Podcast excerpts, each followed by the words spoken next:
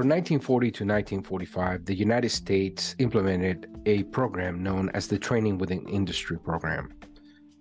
The Training Within Industry Program had a main purpose and mission, which was to really highlight the importance of training as a daily operational tool for private industry.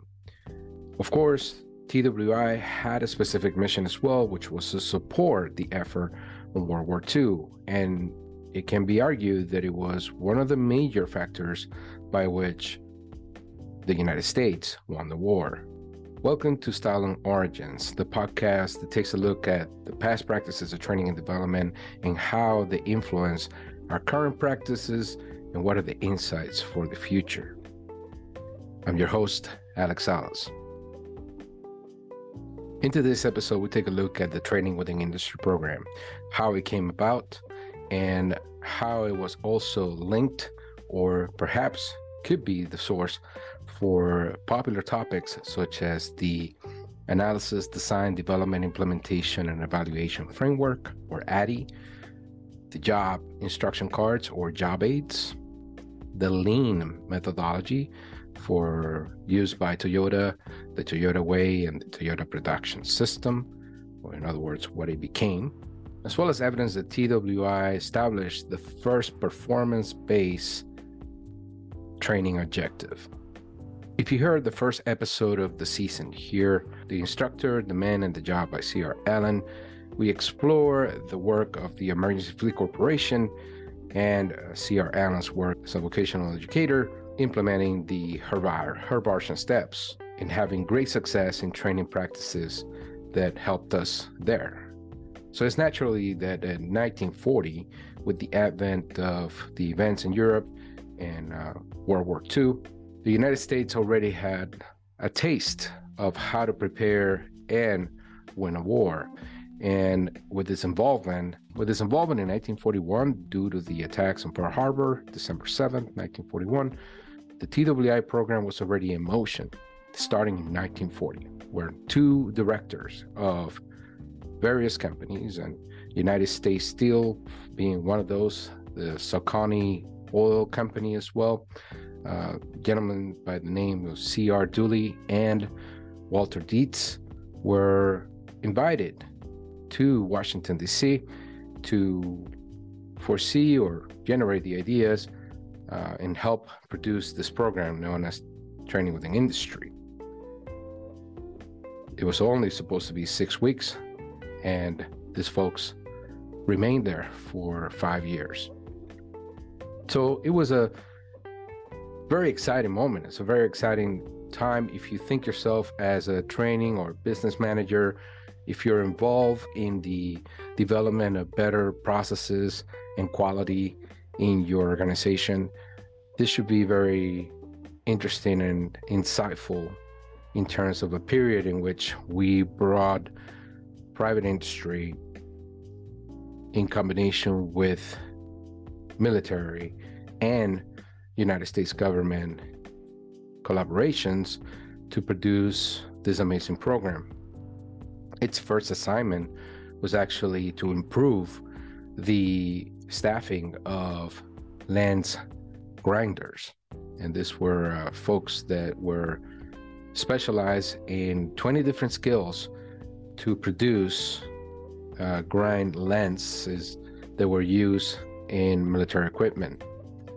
Out of the efforts and uh, careful planning, TWI set out 22 district offices all over the United States, and that then encompass having experts in specific fields to be trained as instructors. So the idea of having people that know how to do their jobs, than to be instructed on the art and science of instruction. In other words, how to, as they said at the time, put it over, meaning teaching or transfer knowledge. The lens grinding program was a major success, reducing the time to proficiency of a lens grinder from five years to five months and that is a significant feat considering the time. So, how did they do it? The TWI program was encompassed by four different programs within it. And one of the major programs, or the first program implemented, is the job instruction program. This is the program that focuses on how people learn to do their jobs. The main highlights of it is that people learn by doing. So they have to learn in the production floor and doing the specific skill. This incorporated C.R. Allen's work of modifying the Herbartian steps from John F. Herbart, Herbart, which was a German philosopher educator as well. And he turned those steps into the sequence of four steps known as show, do, act, and check. So, what that means in terms of instruction is that you will show a learner how to do a specific job skill, then they will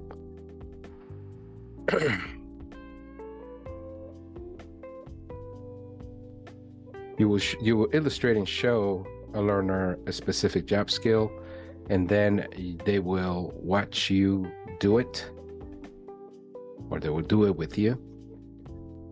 Then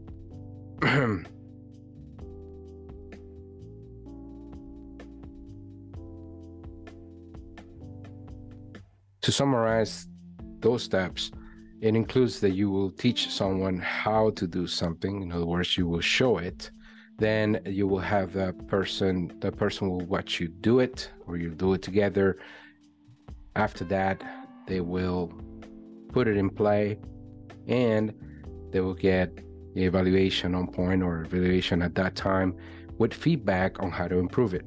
And this process is iterative and that's what leads to actual true learning let's say in a working environment it's the motion, it's the notion of having application first and feeding into theory rather than theory in general principles that will lead at some point to maybe little to no application. So the job instruction module pretty much focus on that element of having the worker uh, be instructed by an expert and following the specific steps and feedback achieve the results because folks were actually we have to understand the times uh, as well where folks were eager to work. They were very interested in getting a job obviously because we were coming from the depression in the united states the great depression as it is known. And it was an opportunity for folks to recoup their debt or and after that even save um, to have a better future this brought in a situation that was quite interesting because we had a shortage of men and women. Of course, there were women involved in what was called the WAVES program in the military in supporting World War II. But obviously, the majority of the force was men that were serving abroad. So that shortage of labor then brought in women, and that created the iconic image of Rosie the Riveter. As an interesting fact, in the height of the TWI program in 1942, the iconic image of Rosa the Riveter is produced to help recruit women into the war production effort. Just to remind you, check the links in the episode. The real life Rosa the Riveter was actually Geraldine Hoff Doyle, and she was uh, went to be was a model as well. And uh, according to a story in an article here that you can find the link in the episode, she actually quit only worked for two weeks in within the plant because she witnessed or heard or learned that her predecessor had injured her hand uh, working with a machine press. So I guess that brings more emphasis to the need or the importance for training at that point. The three other programs involved were the Job Relations Program, which is a great program in the sense that is very linked to organizational development. So it's looking at the needs of the workers, so in other words, relationships between the supervisor and uh, the workers, and obviously managers and supervisors. So that program emphasized everyday recognition of people as individuals, letting people know how they're getting along, how they're doing in their job, and have specific conversations so it can be sort of, let's say, predicted or prevented that any events affecting the emotional well-being of workers is addressed giving credit where credit is due and making the best use of people's ability.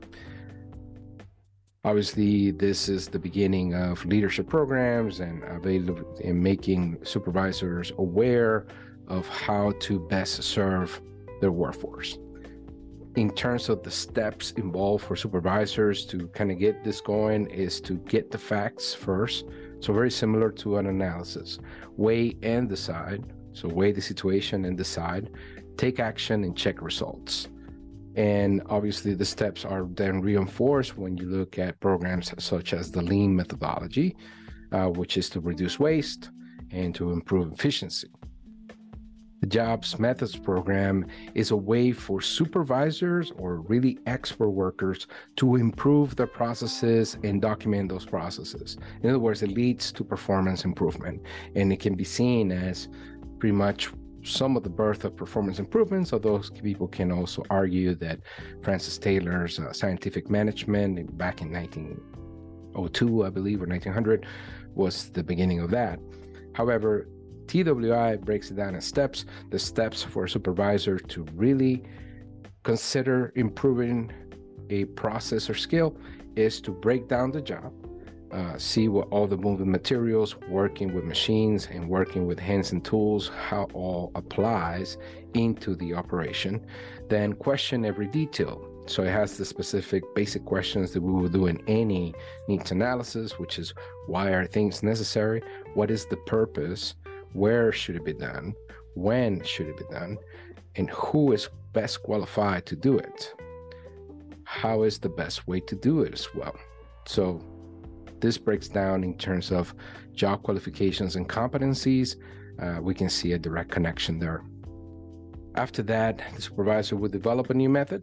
And by developing a new method, they will try to eliminate unnecessary details and maintain make the job as simple as possible without losing any substance of it and have uh, specific steps that you can see there in the literature. Once that's done, you apply that method and then see whether it had any impact or what impact does have. Then give credit and incorporate the elements of the job relations program into the job methods program. So these three programs pretty much lay out the foundation for employees, supervisors, and the line of management to um, deal with the situation at hand, problems, improve performance problems at work, and also a best way to communicate with each other. What are some of the great contributions of TWI? Well, there is a pattern or method of attack that, as they called it at the time, which was how to solve the performance problems in the corporation or the organization. And that was perhaps the beginnings of what we know today as ADDIE. And in that situation, the first step is to analyze, to diagnose and be sure of the underlying causes of a problem and find evidence and also determine whether the problem can be solved um, you know, with the least amount of, let's say, resistance.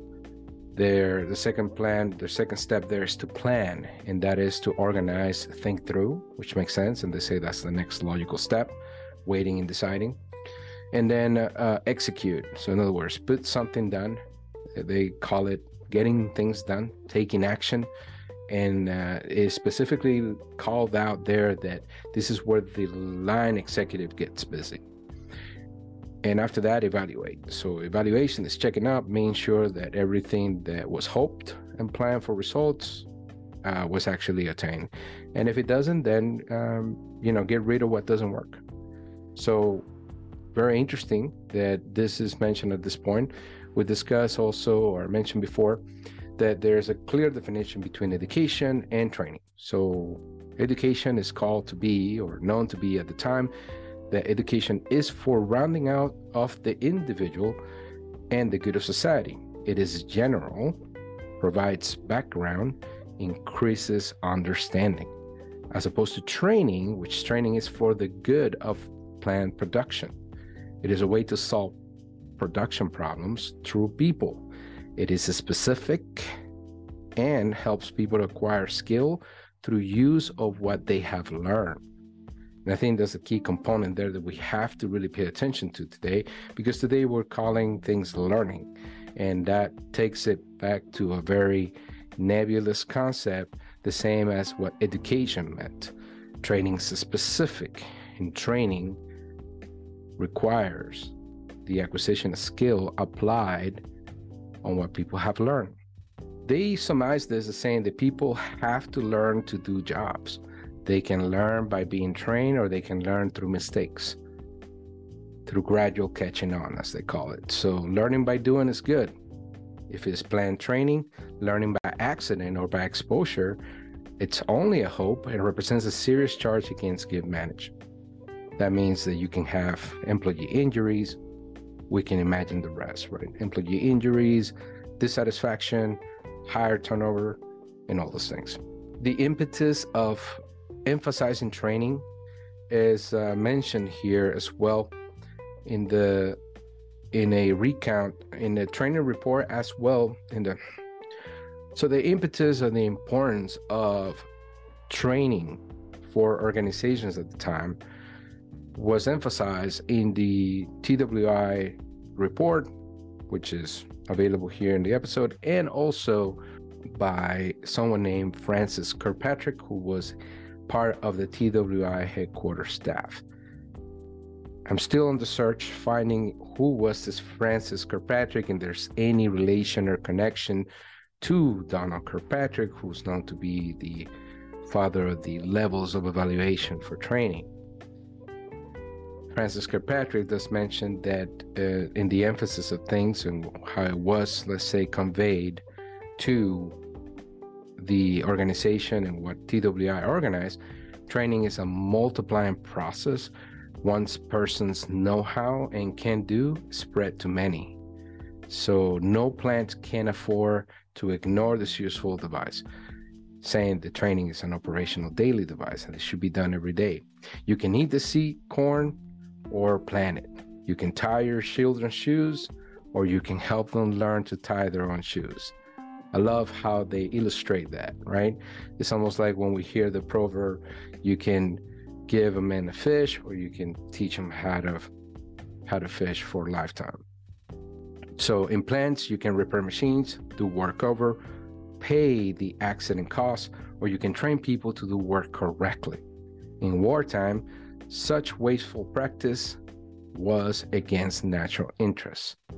In peacetime, competition takes care of poor business management. That is a powerful statement. In other words, if you don't train your individuals, if you don't train your workforce, they'll go somewhere else. And that's especially true today. Because training is more than just equipping people with skill. Training is a symbolism for caring for people. And I strongly believe that. So, a summary of the results was reported in 1943 and show that many companies increased production by over 500% and reduced the time that it took to train people by 90%, which meant to accomplish the key components of any training program, which is to equip people with knowledge and skills they need, obviously, save time and money from the business side of course, and have a development program in place for everyone from the individual contributor position to supervisor to manager. And so the last program was uh, the program development program. Program development was actually the end result of a program that originally was called the Training Director Institute or Training Director Program. The way to prepare new training directors the top level pretty much of training and development. And but end up being the program development uh, program.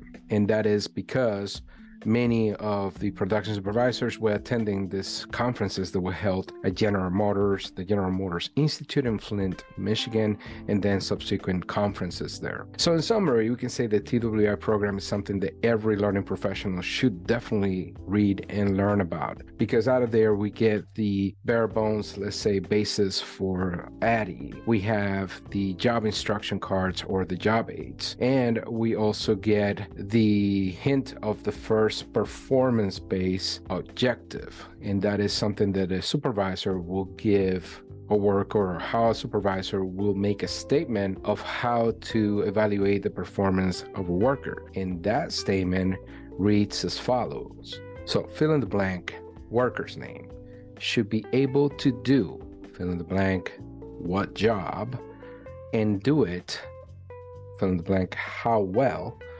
by what date. So in here we have the specifics of every thing that a learning or performance based learning objective should be.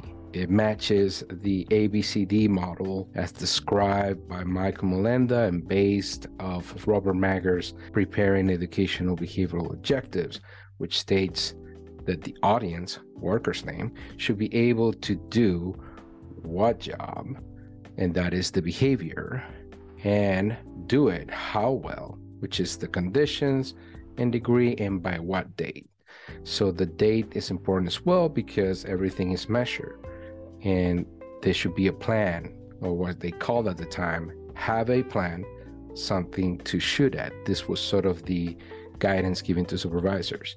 In other words, have a plan and have a specific goal as to setting up what is called the job instruction timetable. Well, I hope you found this fascinating because on my own experience having a degree a master's degree in training and education never heard from this evidence at all in my program. Maybe it's just a situation of misalignment who knows? But if you are also a graduate in any of the fields of learning and development and you didn't hear about this evidence how would you feel about it how would you search more for it? I really recommend that you read into it. The TWI effort, obviously, the program ended in 1945 because, as anything else, there wasn't a need anymore. The war was over, and companies, as it can probably be seen in the literature, went back to doing what they do best. Just as it is now, as it was then, businesses were reluctant to invest in training or invest too much into training. And that led to obviously drops in performance and consequences. What is known though is that the TWI efforts, or many of the directors that were involved in TWI, went on to found what is known today as the Association for Talent Development. At the time, named the American Society of Training Directors, which was founded in 1943. That is known because if you search, if you're a member of ATD, you can search in their archives, and there are articles showing where TWI directors were part of the chapter meetings in the local cities, which is now today known as ATD chapters in many cities. I hope this was helpful to you and it has brought uh, a bit more of beauty and passion to the profession that we love. It's my pleasure to share this uh, facts with you and thank you for listening. Hey, would you like to be part of this podcast? Please make sure you go to our anchor site and drop a message, even describing any topics you would like to have researched, or if you would like to participate in the podcast in an episode. This is open to anyone, it's not based on any type of expertise or research or anything like that we would just have a conversation about the topics and have quite a bit of fun learning more.